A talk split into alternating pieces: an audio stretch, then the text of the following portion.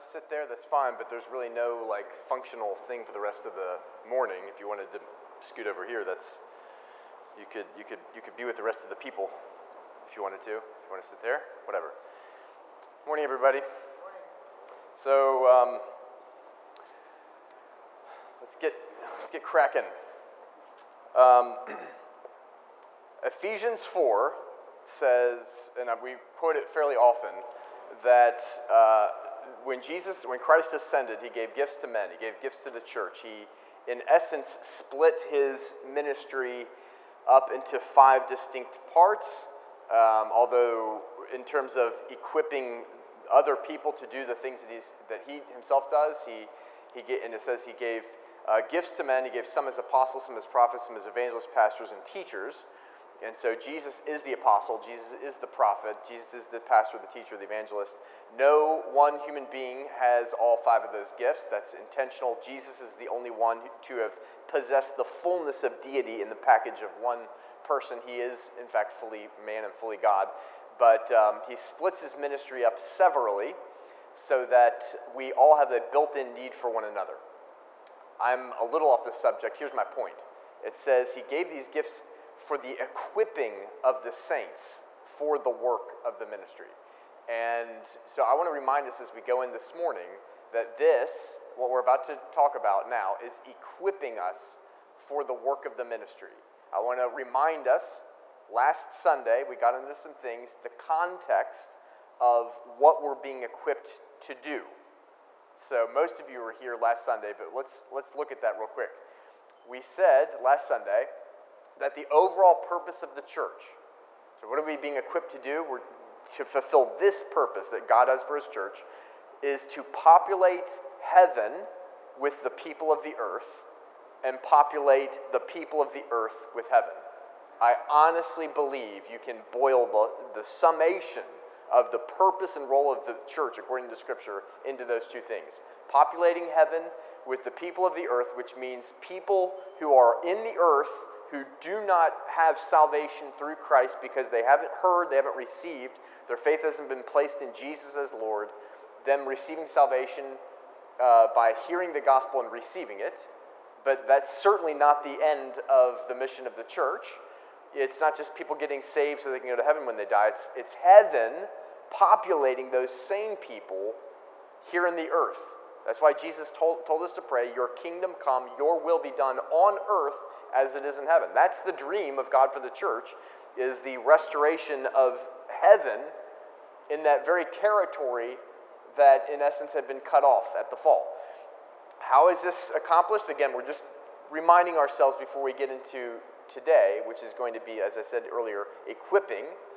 And specifically this morning, it's going to be equipping in, in a little bit of flowing with the Holy Spirit in our ordinary life to do the works of Jesus under the power and influence of the Holy Spirit. So, um, what, how is this done? By way of reminder, look at the Great Commission. Jesus in Mark said to preach the gospel, go and preach the gospel to all creation. We talked about that in depth yesterday, last Sunday, but um, preaching the gospel to all creation, he who believes shall be saved, he who does not believe shall be damned. The whole idea is salvation. Would you agree? And um, so it's evangelism. That's Mark. I believe it does speak of more than evangelism if you dig deeper into it, but certainly at the surface level, Mark 16, 15 is about evangelism, preaching the gospel. He who believes is saved, he who does not believe is condemned. But then you go over to Matthew 28, 18. It's not just evangelism, but it's also discipleship. Jesus is quoted by Matthew saying, Go therefore and make disciples of all nations, which is more than just preaching the gospel it's doing this baptizing in the name of the Father, the Son, and the Holy Spirit, and teaching them to observe everything I've commanded you to do. Which is to say, as Kyle, I may have even used you as an example last Sunday at this very point, I don't know. As Kyle walks with Jesus, Jesus teaches him things. If, if not, would, I would suggest maybe we're not really walking with Jesus. He's teaching us as we receive into our hearts His truth, His word to us as our authority and walk in it, we then have the ability to give that away to others. And can I say this? Whatever Jesus speaks to me in my relationship with Him, He is the king seated at the throne of God in heaven, speaking to me here on earth through the Holy Spirit. That is the kingdom coming into earth as it is in heaven. Whatever he speaks to me is the kingdom, and whatever we speak from what he has taught us to others, that is how the kingdom of God comes into the earth and spreads the advancement of the kingdom in the earth. That's how, in other words, earth is populated with heaven. That makes sense? So, populating heaven with the people of the earth, populating the people of the earth with heaven. What is a church that is doing what we just described look like? A local church. What does the local church look like? Well, I think the book of Acts is given as a picture into what that can and should look like. So, let's quickly go through some descriptors that the book of Acts gives of local church. So let's wipe our brains clear of whatever we think local church should look like and what success in local church is, and let's let this define to us what it should look like. Acts 2:42, we see numerous salvations. We see a, a church community that is committed, vigorously committed to the teaching of the Word of God, fellowship, eating together, and praying together. That's church community. Verse 43 of chapter 2 speaks of the culture of the holy fear of the Lord. In other words, it's not blase, it's not just casual, it's a holy respect for the reality of the God who created heaven and earth, who is with us, and who we're serving, and who is amongst us. Uh, verse 44 through 45 um, speaks again of community, it speaks of sharing. Again, not communism and not a cult, but reckoning that I fully belong to Jesus, and therefore everything that I ha- have, everything that I am, belongs to his body. And not that people can just come and take whatever I have, but that we, we have a community that's based on the same covenant that binds heaven together. Sharing, kingdom culture, and verses 46 through 47 speaks of divine blessing on the church community, joy uh, through a relationship of praise. Listen to this. It also speaks of the local community esteeming highly the church.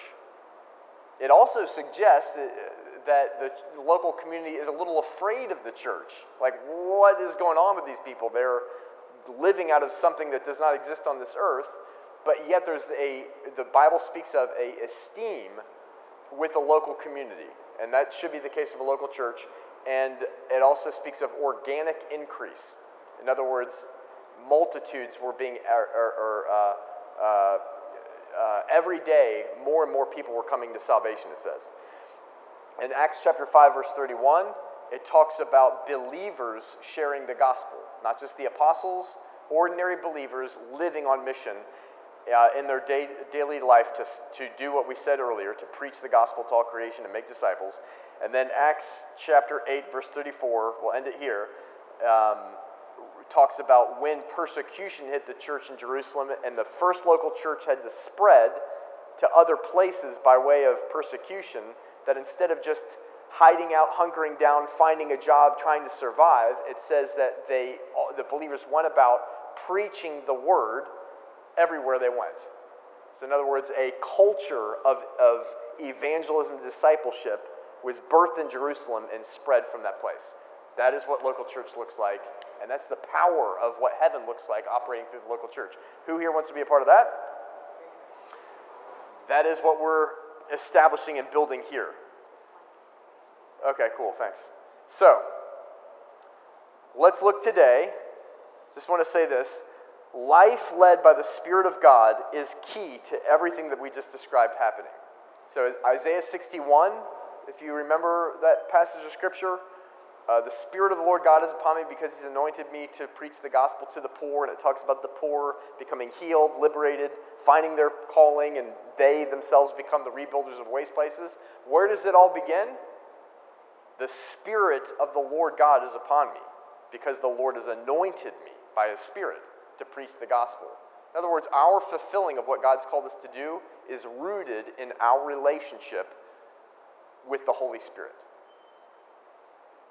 So there are many Christians who like believe theologically about the Holy Spirit, but the functionality is like, oh, that's like we don't under that's like out no we don't. It's fundamental to the ministry of Jesus. Jesus would never have done what he did without the anointing of the Holy Spirit. And surely, if Jesus, the Christ, needs the Holy Spirit, surely we need and should aspire to the wondrous life of beyond this natural realm of being led and empowered by the Holy Spirit. So, I want to share with you just a couple things that were spoken to us in South Africa.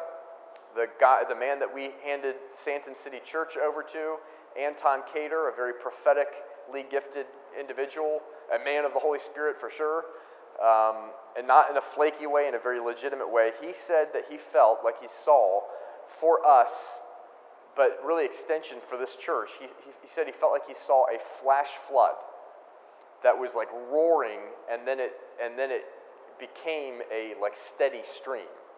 And he said he felt like that flash flood was to kind of just clear out any gunk, especially ways of doing church.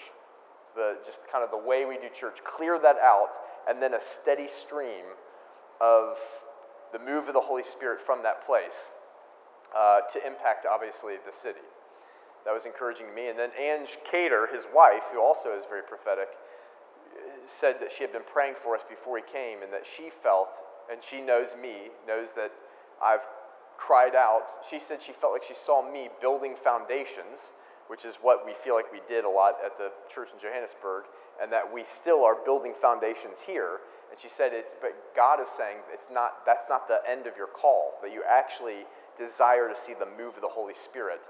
And she said she felt like she saw that coming and that it's just going to come and um, it's not going to be hard and that we're going to see that. So, just very encouraging. We don't have to try to make this thing happen. The flow comes from the throne of heaven. It, we don't determine it, it's just there. But um, it is encouraging, and I think all of that is to say this is that there is more, and that we should want it together with God. Not weird Pentecostal Christianity, you know, whatever you may think is not weird, Jesus. Same thing that Jesus operated in, we operate in today. That's what we should desire more of. So, having said that, just a little, uh, I want to talk over the next couple minutes about faith with, with regards to what we're talking about here, the Holy Spirit, faith and action. Or, in other words, you could say faith and works. So, the faith that's involved in operating in the Holy Spirit, but it's not just believing in it and theologically agreeing with it and saying, I believe in the Holy it's also putting it to action. This thing will never happen unless we actually put steps to it. So, uh, let's talk about faith real quick. When I was back in college, that we were part of a, a, ministry. In fact, it was a campus ministry out of the church that Rodney Lloyd, my father in law, her dad, led in Statesboro, Georgia. And um, we were wonderful. God was doing stuff. You've been a part of a campus ministry, you know what it's all about. It's cool. And then uh, this was like in 1997, we'll say. It was, or I don't know, around that time. And around that time, some of you may remember a horrible thing that happened in Columbine, Colorado, a school shooting. And it was Dylan Klebold, that name just came back to me. And uh, they wore black trench coats and came in with their guns and mowed down a bunch of students, and it was a horrible thing. Well, this dude called Neil comes into our campus ministry wearing this long black trench coat, black cowboy hat, and just looked weird. And it wasn't like, you know, the trench coat's one thing, but he just, he looked weird, if you know what I'm saying. He just had a weird aura about him. So, you know, being like the good Christians that we are, we were trying to welcome everybody, but all of us were kind of like, oh, you know, because we're all sensitive about the media thing happening with Columbine, and it's fresh on everyone's mind. But um, I remember that I was reaching out to Neil, and we, we arranged to go to my apartment, and we were going to share a coffee or something, and I was just going to get to know him more, talk to him, and, and you know, I've been praying for him, see if we could help him in his journey kind of thing. So he comes, and, and I get in my car, and he gets in his huge three-fourths ton truck. You probably would have liked it, Kyle. And, uh, and I, we're driving to my apartment, and I'm praying for him, like, Lord, I don't know what to share with this guy. Lord, just give me Holy Spirit, you know. And so we're driving, and he's in my rearview mirror. And every time I t- turn to take a bend, it's like I go around the corner, get to a stop, turn, whatever, and it's like he is like laboring to turn, and it's like this slow thing. And the Holy Spirit said to me that there are things that he's knocked off of me in my life as I follow Jesus that make it easier for me to maneuver through the things of God but that Neil has things that, need, that God wants to knock off to make it easier for him to maneuver through the things of God. And so we sat down and uh, I gave him the coffee, and I'm like, oh God, you like, how do I share this? But I just shared it with him, what I'd seen. And immediately, Neil said, I mean, I had no clue. Immediately, he says, I have guns underneath my bed, and it's because I hate black people. And when you shared that with me, I just feel like God is saying, I need to put that hatred away and I need to put those guns away. And, uh, and so he did. I, I, no glory to me or anything like that. Neil's countenance, you remember, his whole everything, aura changed from that day, began to follow. It was like his first step of obedience that led to a lifestyle of like following Jesus. Everything changed. Eventually, the trench coat changed. Even that was like a part of his whole guise that he was trying to put together. Um, and he became actually quite an enjoyable individual. How was that? It's just, I didn't know. I had no idea about guns and hating black people. I just shared something from the Holy Spirit, but it impacted and it broke something open in his life.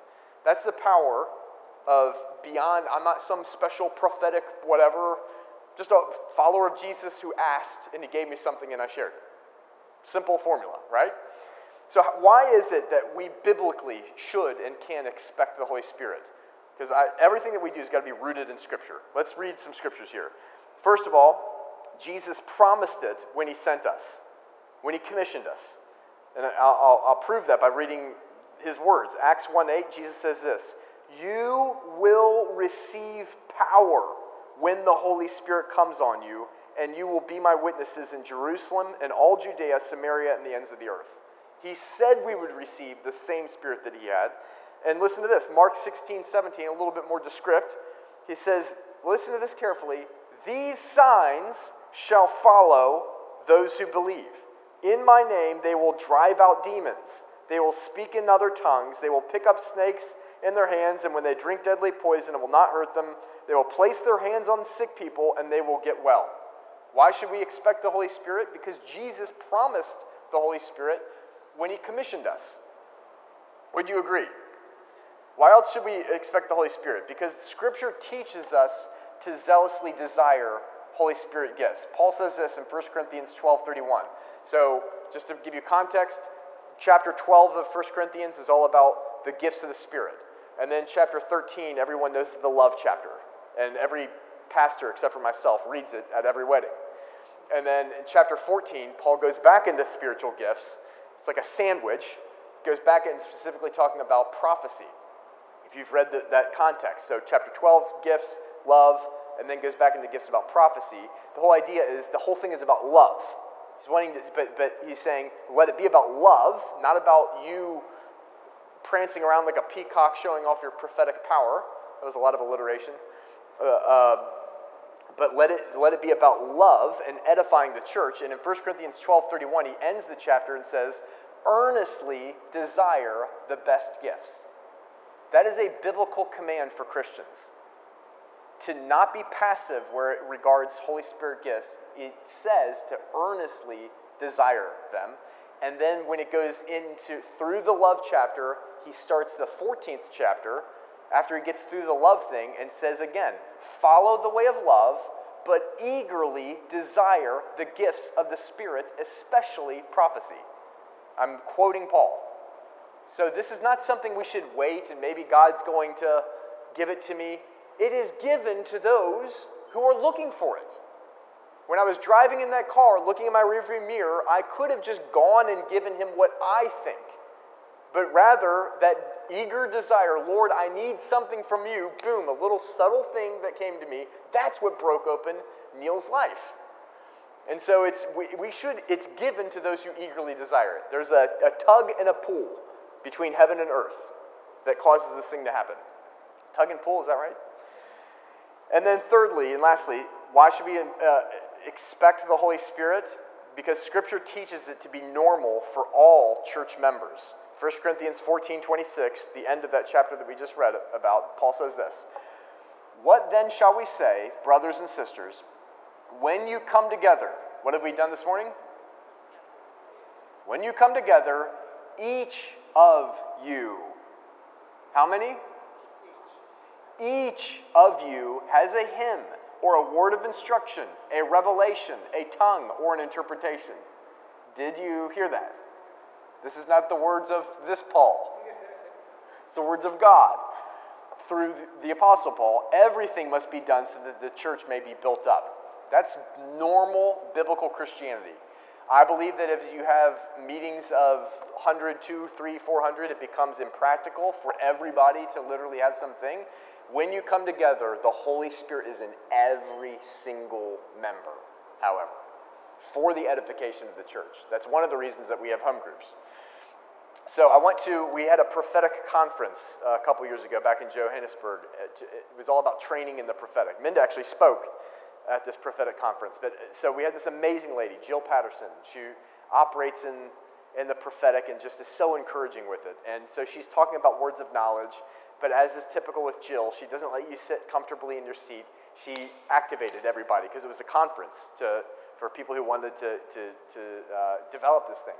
So she made us, she had all of us get somebody that we knew nothing about, find somebody in the room, there's probably about 150 people in the room, and, um, and just pray with them. And she, but the training was what, just ask God to give you something, and whatever, don't think about it too much. Whatever comes to your mind, just go with it. And so I was like, oh, sheesh. okay.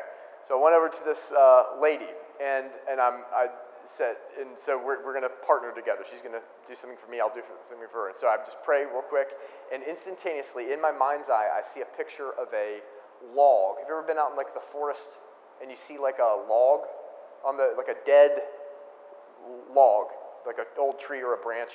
I saw, I saw a picture of that. And so, you know, that's a great word for somebody, isn't it? See a log, like a dead log in the forest. And so I had no idea. But honestly, listen to this. I, I, I didn't reject it. It, it wasn't like some amazing thing happened in the angel Gabriel. It was just like a quick picture, could have dismissed it came to me and I said, Lord, what is that? And, and I felt like he says, What do you see? Just like he would ask Amos and the various prophets, Hosea, What do you see? And I said, I see a log. What do you notice about it? There's moss growing on it. It's wet. It's in the forest floor. It's next to a stump. I started to realize that this picture, and then I said, Lord, what does this mean? And he, and he started to see, oh, and I saw a little bud of like a flower or something coming up out of the, the wood, the, the, the petrified wood, or what, what's the word, you know, like it, yep, the plant rot, almost using that as like a, a soil, like a fertile, I saw that coming out. And, and instantaneously I knew something had died in this lady's life and that God was saying life was coming out of the very ashes, the death and so I just began to share that. Tears and all of this stuff. I can't remember exactly, but it was like exactly pertinent to her very life. So then we go and, okay, now that's going to be prophecy. Now we're going to do word of knowledge. And so I go to this other dude. And, uh, and, and so I'm like, oh, geez. Now, words of knowledge, that's about like getting some piece of information about a person from the Holy Spirit that you would have had no way of knowing. I go over to him. Again, see a picture and uh, I see this lady. I notice that she's in a wedding, like a wedding bridal wedding gown, and that she's got red highlights in her hair, and that there's very lush green foliage behind her. And so, like, I don't know this guy from Adam. And it's like, he's a single guy. Of course, I'm going to see a bride. And so I just began to say, dude, I don't know. I'm just going to explain, describe the picture.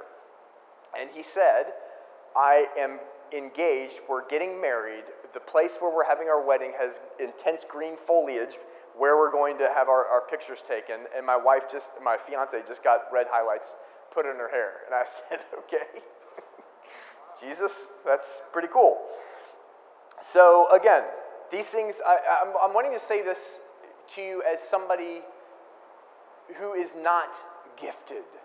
Do you know what I mean? It, it's honestly, it's just dumb enough to believe that God can actually speak. And maybe that thing, when I say, God, give me something that comes to my mind, isn't just me. And, and not just dismissing it, but pressing in. God, is there something here? So we want to see the Holy Spirit impact Detroit. It starts with us becoming skillful, can I say, within the community so that we live a life of the power and the flow of the Holy Spirit everywhere we are. It's who we are. So, a, couple tips, two tips, real quick, real quick on building your faith and your expectation for this. Number one, be in the Spirit. And what I mean by that is there are things that we can do to connect our soul that naturally connects to this temporal world. We connect to what we see in our budget and what we see of natural information. We connect with this world, and it, we have to discipline our soul to do things to connect us with the heavenly realm. Those things are worship, what we just did. The proclamation of spiritual truths, even if we're not feeling it, reminding ourselves of who Jesus is, what he's like, those things, worship. I would also say praying in tongues, which is like uh, I best describe it. It's like, if anybody golfing here? There we go. I, I knew I could count on Michael. Golfing. Gol- golfing, if you golf, which is a highly addictive thing, golfing is, uh, there's repetition. You, uh, my, my swing stinks today, but back when I used to golf, you go to a driving range and you practice the right groove over and over and over between, between, uh, to where your muscle memory, it becomes second nature. The right groove, the weight balance, the everything, the turning of the hips, blah, blah, blah. And you practice that over and over. Praying in the Holy Spirit is like the driving range. It's that thing that grooves you to be in the spirit realm. It, the very practice of speaking in tongues is turning your mind off, because it's not language that comes out of you by means of your normal method of your brain.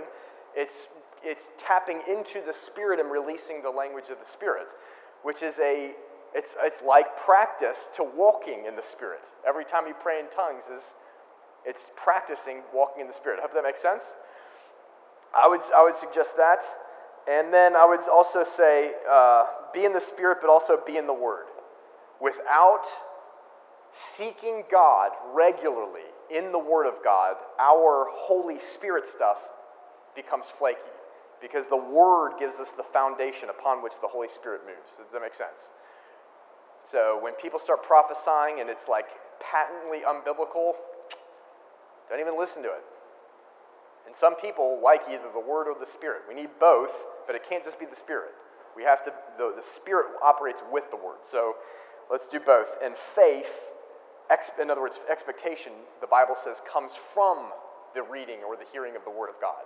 So it's in the reading of the Word of God that we actually sometimes get the prophetic and the and things from God for other people. Okay, so that's expectation and faith. Let's quickly just touch on the action part. James chapter 2, verse 26 says this. Many of you would know of it. For as the body without the spirit is dead, did you hear that? The body without the spirit is dead, so faith without works or action is dead also.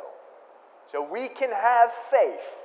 It is possible to have faith inside of your heart and for it to actually be dead because it's not accompanied by any kind of action. Faith becomes alive in this world once I put action to it. This world never sees anything of the kingdom of heaven that's inside of me until I have faith that is mixed with action. And if we want to see the Holy Spirit moving, it has to not just be the faith, it has to be the action also. So, my dad, back in the 80s, I, I think he's curbed this tendency today, but he used to be such a sucker for the infomercial. You know, those things, those things that like convince you you have to have this product. And so my dad would be such a sucker for these things. So he bought this big PVC pipe circular thing uh, that was supposed to supposedly like groove your your golf club. It's like this big circle thing that you put up and, and you put your, you slide your club along the, the edge of it. And it was supposed to groove for the perfect thing. He bought this thing, God only knows, I don't know, a couple hundred bucks. It sat there doing nothing in my basement. And then we had the Bowflex. Do you remember? Or Soloflex. You know those like resistance bands? We had that in our basement collecting dust. Tons of potential, both of those products, zero benefit by way of no action being put to any of it. So the, the idea is faith without works is dead. There has to be action that you put to it. So I was once, um, uh, uh, I, or, I, I, arranged for a group of guys from a church that we were a part of in Johannesburg. We were doing kind of like an outreach thing. You guys may think it's crazy, that's fine. I'm, I'm okay with being crazy. The, here was the premise of what we did. We went to Northgate Mall in northern Johannesburg, and uh, we all gathered together, and I had everybody. I said, okay, we're wanting to release something of the Holy Spirit here, not being weird, but let's just ask God as we go through this mall, everybody go out in groups of two and ask God to give you something for somebody, and then it may just be, can I pray for you? It may be something more specific. Let's just be daring enough to say, God, we give ourselves to you while we're here, um, and, um, and you can do whatever. So I'm walking with this guy, Patrick, and uh, this dude, this short guy, walks by us, and we're kind of talking, but it's an, it's an odd situation, that one, by the way. It's hard to just have a casual conversation when you're there in, with that kind of uh, intent. This guy walks by me and Patrick, and, uh, he, and a couple seconds goes by, and then I'm like, you know what, Patrick, I felt something about that guy. And he goes, I did too. I said, do you have something for him? No, neither do I, but let's, let's just go find him.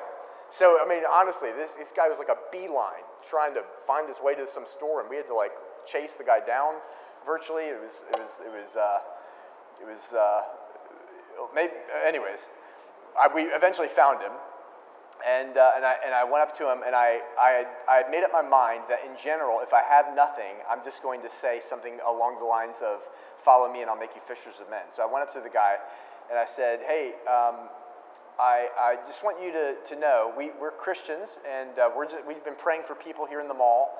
And when you walked by, I just felt something for you. And I just wanted to let you know G- Jesus says, Follow me and I'll make you fishers of men.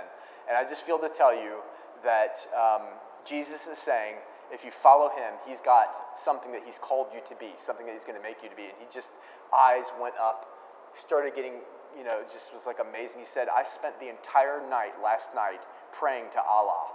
And he was obviously a Muslim. He was actually from Morocco or one of those uh, northern African nations. He said, I spent the whole night. My wife has cheated on me, and um, I spent all last night praying and, and and he said, I cannot believe that you guys are coming to me. And so he got his number, got his name, and I was able to meet with him subsequently at another time just to talk to him more and was able to minister the forgiveness of God, what Jesus did on the cross in forgiving us, related to him forgiving his, his wife and this guy who cheated. and um, tears, I remember, welling up in his eyes as he heard about the forgiveness of Jesus. Did he receive Jesus by faith? I don't know, but God had his number, and it was just making ourselves available and the subtle, tiny little thing of the Holy Spirit saying, That one. Don't even have a word for the guy, just him, and being willing to do it. Uh, meant something of a guy who probably never didn't know any other Christians, I'm sure. His whole world was in a very Muslim subcultural community in South Africa. Never would have mixed with a with a with a uh, infidel, and uh, was exposed to what Jesus did. Seeds were planted. You guys want to see more of that? I've got a word for Mickey and Kyle, and then we're going to activate something.